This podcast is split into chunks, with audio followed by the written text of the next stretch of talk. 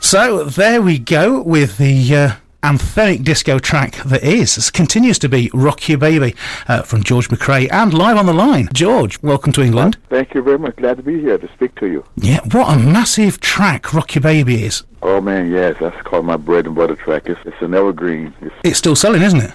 still selling. Yes. Am I, right in think- am Unbelievable. I right in thinking it's done 50 million copies worldwide? Yes, a little more, more than that. Goodness me. Yes. Goodness me. And um, actually, you came to that song by chance, didn't you? It was intended for Casey and the Sunshine Band? Oh yeah, it was um yeah in Kansas Case Sunshine Band. Case said I recorded this track. Uh, this is before they became Case of Sunshine Band. Right. It was uh called uh, Take the Drunken New Band at the time, Oh, okay. and um they had- they had finished a, a song called The Queen of Clubs, Oh, yes, I remember that one. and that was kind of a, a, a, a hit in England. Mm-hmm. and uh, I was going back to the studio to do a, do an album and everything. In case they cut this track, and uh, it was too high for him to sing it. So, And because Queen of Clubs, uh, I was singing on the Queen of Clubs, Right. right? Back, background vocals. uh-huh. She's the Queen of Clubs, the Yeah. background vocals, along Yeah. with Betty Wright and my ex-wife Gwen McGray. Uh-huh. And um, and I did the high. Ah, that's what me doing all the high vocals on it. Right. Um, am I right in thinking that um, that it was actually intended for Gwen to sing it, but she was late to uh, the recording session? No, that, I, I was speaking about the Queen of Clubs. The Queen of Clubs. That's, what- that's, then uh, uh, Rick Finch came to me. His partner came to me and said, George, we, we, we recorded this track, and it's too high for Casey to sing, but your voice would be fantastic on it because you got that high voice, and I know you can sing it. Mhm. And uh, and in fact, it'd be uh, Rock Your Baby. Yeah. And uh, we went to the studio and uh, recorded it in uh, one take. One take, fantastic, and I mean it's one. of- It's it's one of the biggest. It continues to be uh, one of the biggest songs ever made, doesn't it? It is one of the biggest songs ever made all through the whole world. Yeah. So, uh, wow. the Great ultimate stuff. love song. Fantastic. Yes, absolutely. It still gets played uh, regularly. Well, it's on rotation here in the UK. As is another big track of yours. This from 1975 is It's Been So Long.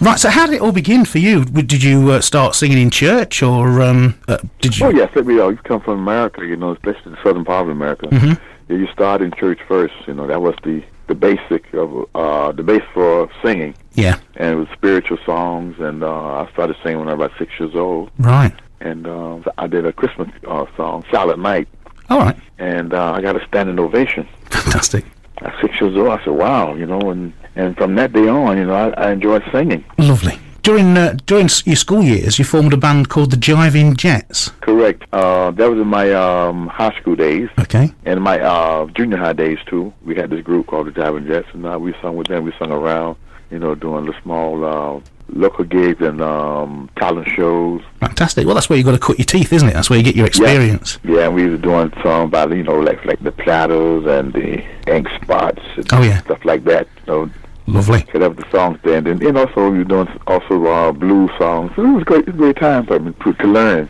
Yeah. So, so what were your early influences? Was it was it doo wop? Was it blues? Was it soul? Oh, it was blues, soul, and blues and soul combination.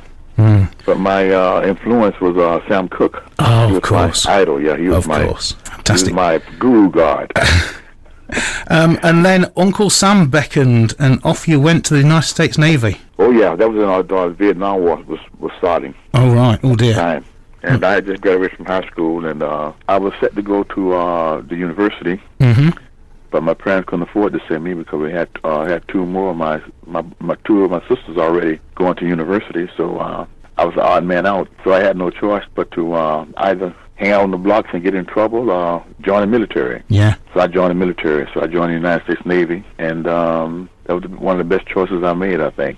How, how long did you do in the Navy? Was it four years? I, uh, I spent uh, four years uh, active duty and two years uh, reserve. Right. Did you get any opportunity to sing uh, while you were in the Of Navy? course, the whole time in the Navy, I was singing. I was singing all the time and had formed my own little band in the Navy, and we was doing our thing, you know, uh, Lovely.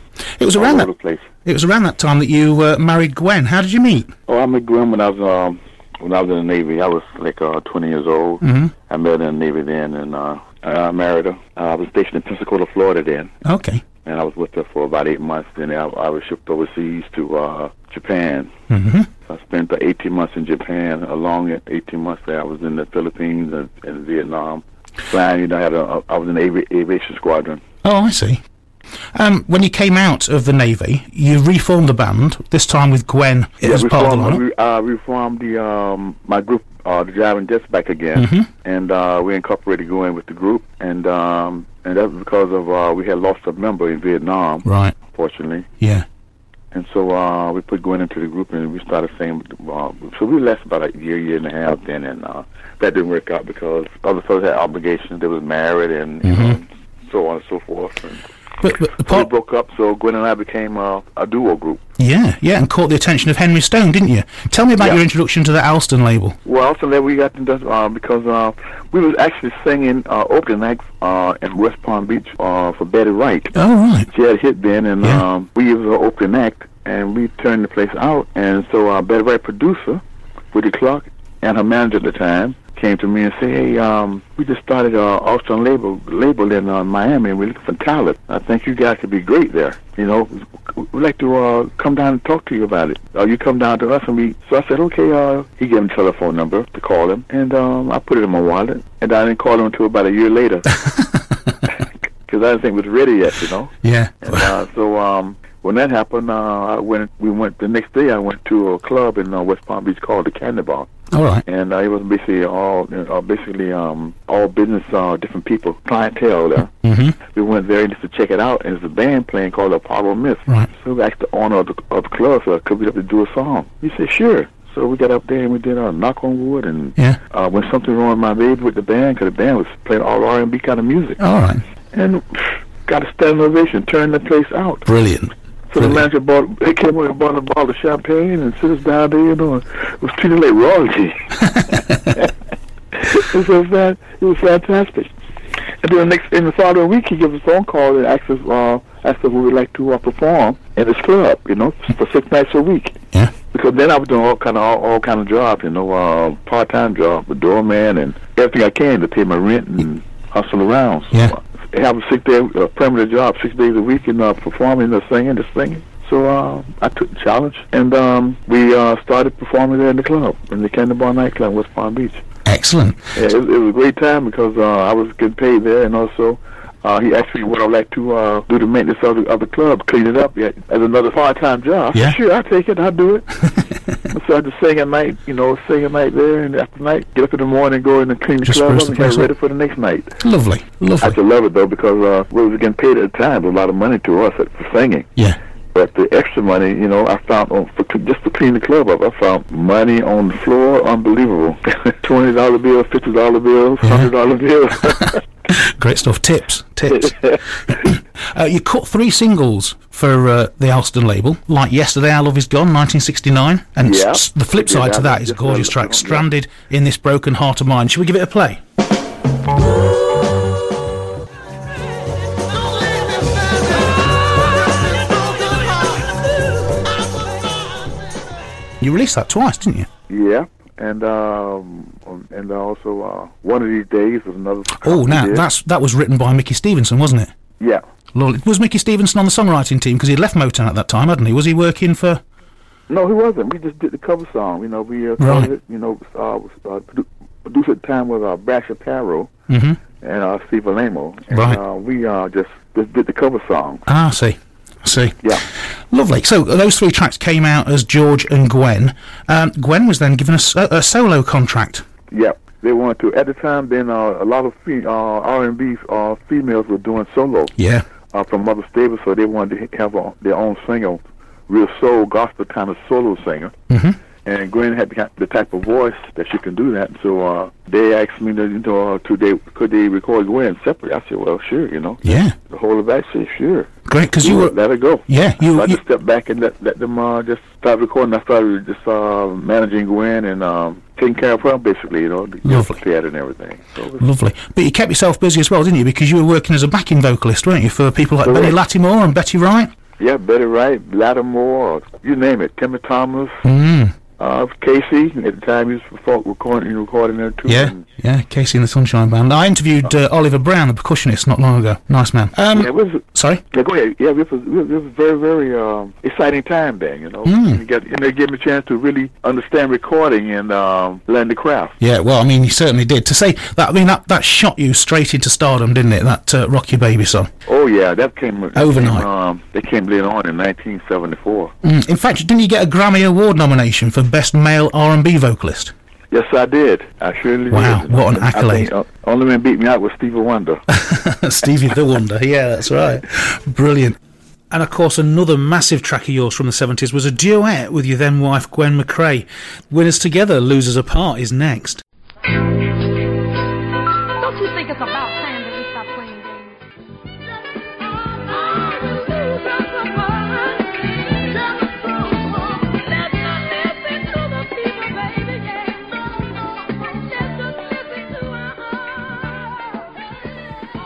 Big, big track from 1976, still getting plays on the modern scene today. There's yourself and your then wife, Gwen, with Winners Together, Losers Apart. But what was it like working at TK Records, uh, the parent company for Alston? I mean, it was a young label, it, there must have been lots going off, lots of Oh, yeah, excitement. It was, a, it was a it was a great experience. We, it was, all the artists loved to sing. You know, we worked with each other and helped each other out and Was it like a family feel? Because it Like- must have been like quite a a Uh, family thing. It was like a family thing. Uh, you know, Betty White sang on my song, and uh, Gwen was singing on Betty's song and my song. I sang on all the songs, and we also um, also then we became we were doing Betty Wright, myself, and Gwen became so known for R and B black background singers. We was hired also by Criteria Records to do songs, to do background singing for for artists there. Yeah, I mean, you did work with people like uh, the Jackson Five and James Brown, didn't you? Yeah, and one and, the, when, and another one of those artists was there was uh, Bill Wyman, All right, sung on his album, all right. Monkey Grip album. Yeah, of course, from the Rolling Stones. Lovely, Yeah, from the Rolling Stones. That's lovely. Gwen and I and, and uh, Betty Rice doing the background vocals on that. Ah, I see, I see. You also turned your hand to songwriting, didn't you? Yes, I did. Uh, is that something you've always done? I th- was your first song "Take It All Off" from 1974, the first Yes, one you it had was. published? Nice, nice record. You've been playing your little game for quite some time.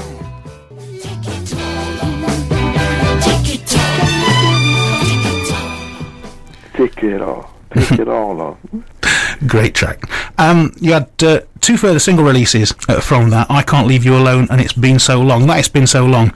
That was a massive track in the UK. Oh, yes, it was. Uh, Great. uh, what can I say? It was, uh, it was written by uh, Casey and Finch Okay. uh, at the time. Uh, that's my, from my second album. That Yeah. was entitled George McRae. Yeah. The Rocket Baby album. And uh, been so long since I... It was a nice song. When I, Yeah. when I saw the text of that, you know, I just... Like, all my songs I did with Casey and Finch are all done in one take. Wow. All their songs. Brilliant. This, one- I mean, the second album, I mean, got some great tracks on it. You, s- you mentioned it's been so long. I ain't lying is another one of my Eye, favourites. Honey, I Yeah, sing a happy song. sing a happy song. Yes. Beautiful.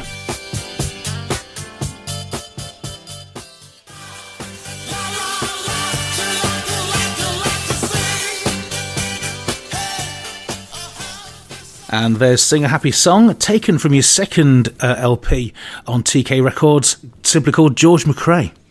Um, so you went on to uh, record Diamond Touch with Oh, TK. Yeah, Greg and- Diamond, yeah. Am I right in thinking you were playing percussion on that? yeah. Wait, pardon? You were playing percussion on that album. Uh, yeah, I've been doing the uh, karimba on it. Doom, doom, doom, doom, doom, doom, doom. The marimba, yep, on that. And, uh, and singing and doing the background vocals on it, too. Yeah, It was- yeah, and also uh, songwriting as well. You f- you teamed up with Robert Geiger. Yes, I did. Loved and lost and danced through Yeah, the storm. that, that band we did, we did it together. Uh, it was my uh, my n- second band that I had, and uh, it was uh, called uh, Newborn Band. All right, I wasn't aware of that.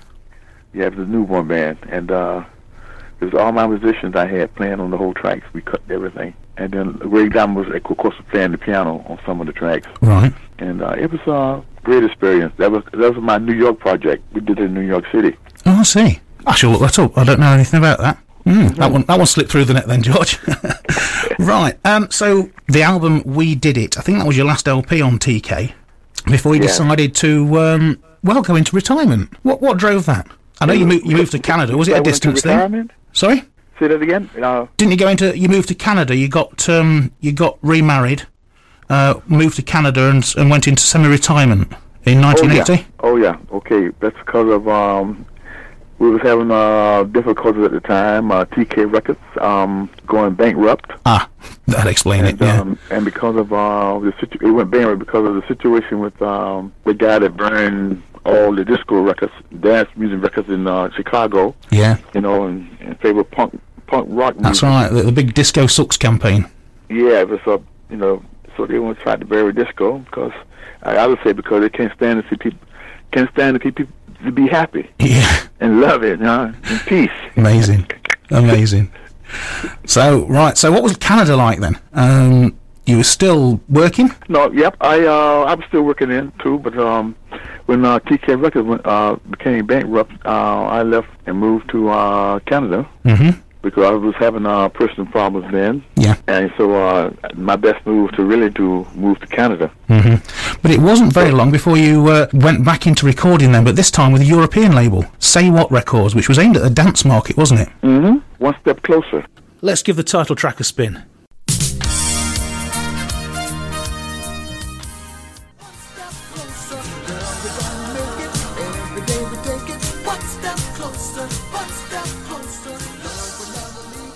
I recorded that uh, One Step Closer to Love is the album I recorded in England. And you, I c- you think- Mm-hmm. co-wrote that title track, didn't you? And produced it, Mm-hmm. One Step Closer to Love. Yep, along with Russ Mitchell, producer of it. He was out of uh, Winnipeg, Manitoba. Ah, Okay. And I think it was, it was a great album, actually. Yeah, yeah. It was one. It was one of the great albums I did in 1984. Mm-hmm. All the songs I think were fantastic on it, and uh, actually when we um, licensed it to uh, President Records in England. Or President, yes. That's right, that's right. Yeah, I mean, it entered the charts in England as well, didn't it? Yeah, it in was Holland. us in England. Yeah, it did. So, uh, but what happened was um, it was starting to take off. Where then all of a sudden Michael came along. That's in Jackson, Yeah, and he killed everything. yeah. He, he casts a big shadow, doesn't he? Yeah, it was great though. You know, it was wonderful. Mm. It was a wonderful time. Brilliant. Um, y- you uh, joined a German label, uh, 1987. Was that Ariola? Yeah, I was on that label to Ariola. yeah. Re- re-recorded Rock Your Baby, and all of a sudden you were uh, back up there in the European dance charts. Correct. And it's hardly surprising with tracks like this, taken from your 1984 album Own the Night. This is called Just Another Fool.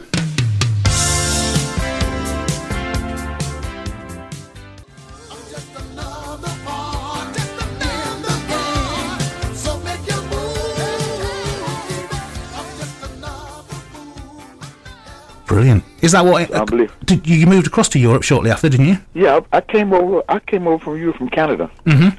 in 1984, Nine- 85. All right. Yeah. How did you And, find? um, how did you and find so, life um, in Because Europe? of that, the, the chart, then a promoter was looking for me, and believe it or not, Henry Stone had beca- had gone back in business. You All know, right. with Sunny label, Sunny View label in Miami. So I gave Henry a phone call, you know, Mm-hmm. and he told me uh, there was a promoter looking for you out of Germany. I said, promoter, I said, yeah, and he gave me the telephone number. Right. So I called him and uh, he asked us, how, "Did you like to do a tour in Germany?" I said, "Well, sure." I said, "Oh, I can start singing again. Wonderful." I said, then I said, "How long the tour is going to be?" He said, "Long as you want it." I said, Brilliant. "What? Oh, Ka-ching. okay. I'll be right there." And I came to Europe, and um, I've been here ever since. Yeah. Basically, I mean, how do you, how do you find Europe compared to America? The lifestyle. I find it fantastic. You know, it's uh, Europe has been very, very good to me all the way. You know, because I think Europe is the one that really uh, preserved the music. yeah. in the history of music, you know, and especially in England. It's unbelievable. Oh, I mean, Um, with with the interviews that I've done, I have noticed that in America, it's a case of yeah, that song was a hit, but what you got next? That that was yesterday. Whereas in Yeah, England yesterday, yeah. and Europe, we tend to if, if something's good, we cling on to it, and it's it's good Appreciate forever. the It's fact- timeless. This, Yeah. is- this is why. That's what I started realizing. This is why you have uh, classical music. You Mm. know, you know, it's called the classical music now. You know, because, because it started way back then. You know, with Beethoven and Schumann. These guys was all young people. And to me, it was rock and roll music in during that period.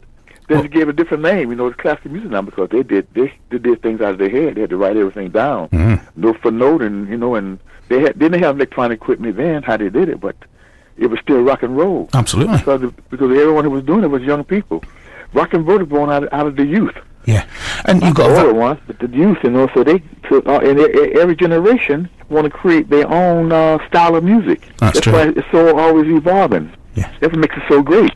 but is. they borrow, but they borrow from the past, you know. They borrow ideas and like a, making a new cake or something, mix it up and come out with something brand new. That's right. Tweak the recipe. Quite Yes. right.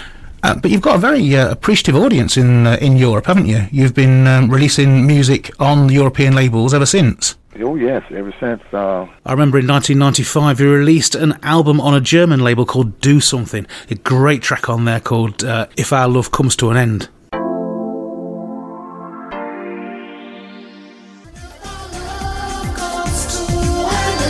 It's just another storm.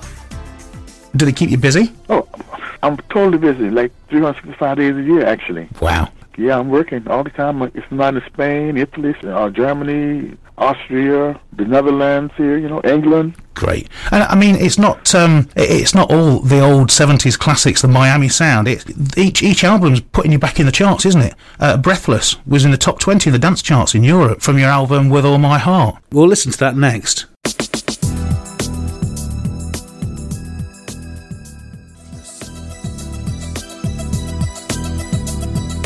Breathless.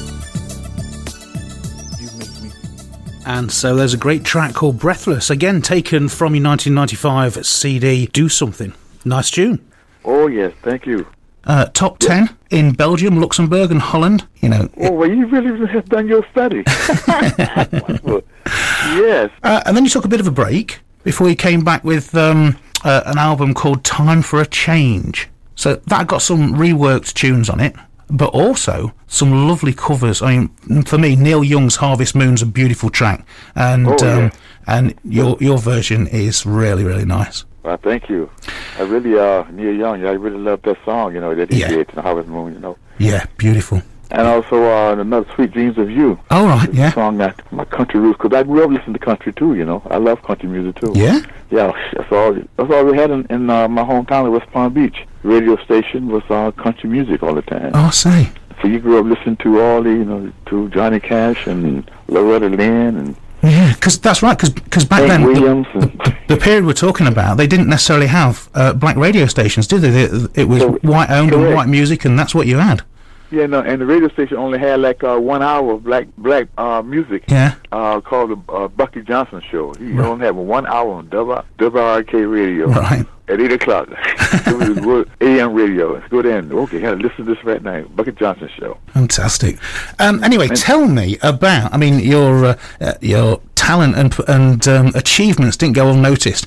You got the coveted Radio Luxembourg Golden Lion Award for outstanding achievement by a foreign artist. Oh yeah, it was given to me. Um, I had it in, in uh, Dortmund, Germany. Yeah. I received that. It was a- it was an honor. I had no idea, you know. Well, I mean, And uh, and I was uh, Frank Sinatra was the only one that's for right me to receive an award from uh, for America. national award like that. Because wow. more more often than not, that's European only. You've really got to uh, stand out for an American to be given that award. So very well done for that.